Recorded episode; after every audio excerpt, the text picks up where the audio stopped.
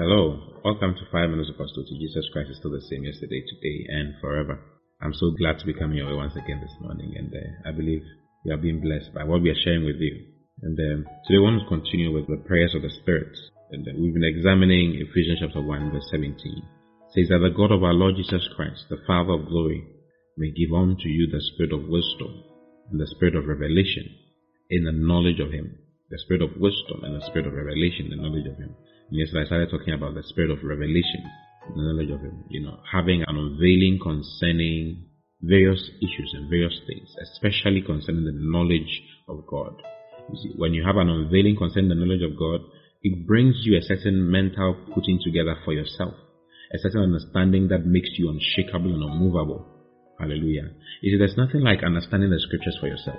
When you are, you, you are able to go to the Word of God and read it for yourself and have an understanding have what you couldn't understand coming to your understanding. It's so much of a blessing. You know, when it happens like that, then it's ingrained in your heart and it's always with you. Hallelujah. Paul had that experience. He had that experience. Says the, the gospel I'm preaching to you is not by man. I did not receive it through man or through anybody teaching me, but I received it by the revelation of Jesus Christ. In other words, I had an unveiling. You see, I had an unveiling, an apocalypse concerning Jesus Christ. That is why Paul ministered though he ministered. That is why Paul had the results that he had. Because he had a good understanding of the scriptures and a great understanding concerning Jesus Christ. Hallelujah.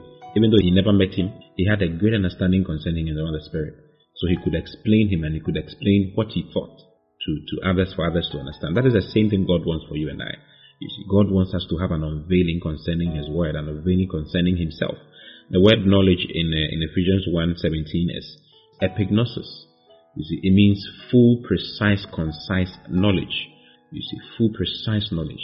Knowledge that does not have anything lacking in it. God wants you to have a complete, precise knowledge concerning Him. And He prays for you that you might be filled with the spirit of revelation in the knowledge of God. Hallelujah. Now, when you read in Colossians chapter 1, verse 9, I read it some time ago to you. I want to reread it to you again and uh, help you understand it for some more. It says, For this cause, we also, since the day we heard it, do not cease to pray for you and to desire that you might be filled. It says, We pray that you might be filled. Hallelujah. The word filled is pleroo. It means to make full, to fill up. The Greek word is pleroo, to cause to abound, to furnish or supply liberally. It says, I want you to be filled. I want you to be supplied in abundance. Okay?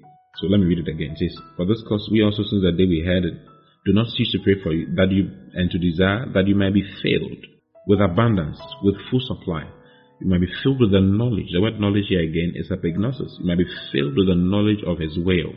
You might be filled with the knowledge of the will of God. God wants you to be filled with the knowledge, filled completely with the precise knowledge of His will.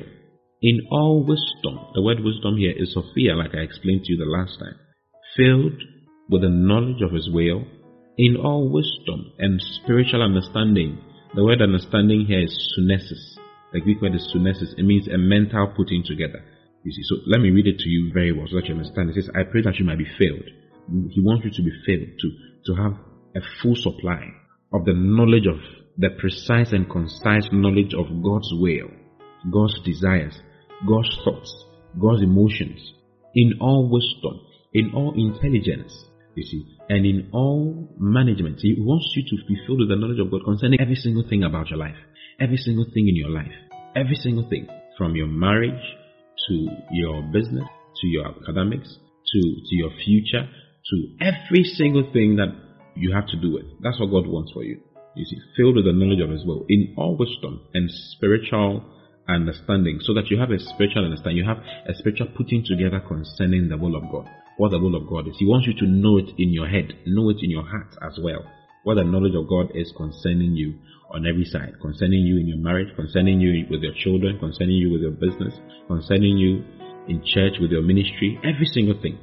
Then says, so that you might walk worthy. All these things is because He wants you to walk worthy of the Lord, unto all pleasing, so that you might walk worthy of the Lord, unto all pleasing. In other words, you might walk in a way that is pleasing to the Lord on every side of your life, on every sphere of your life.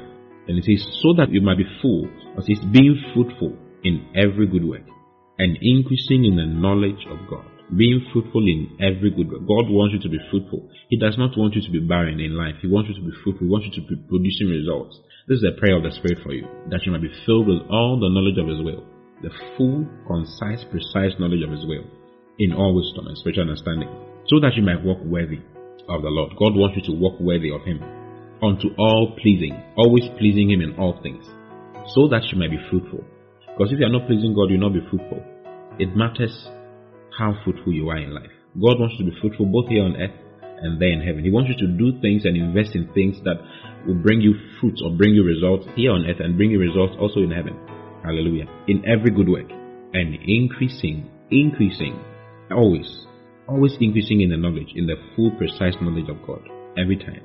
Filled with the knowledge of His will every time. Filled with the knowledge of His glory every time. So that you might walk worthy of the Lord unto all pleasing. Hallelujah. This is the prayer of the Spirit for you. I want you to pray for yourself as you fail today to the brim, having a full supply of the knowledge of God's will, so that you walk worthy of Him.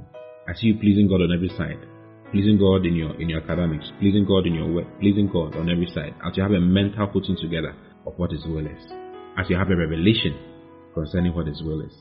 I love you very much. I'll see you again tomorrow. Until then, God bless you. Bye bye.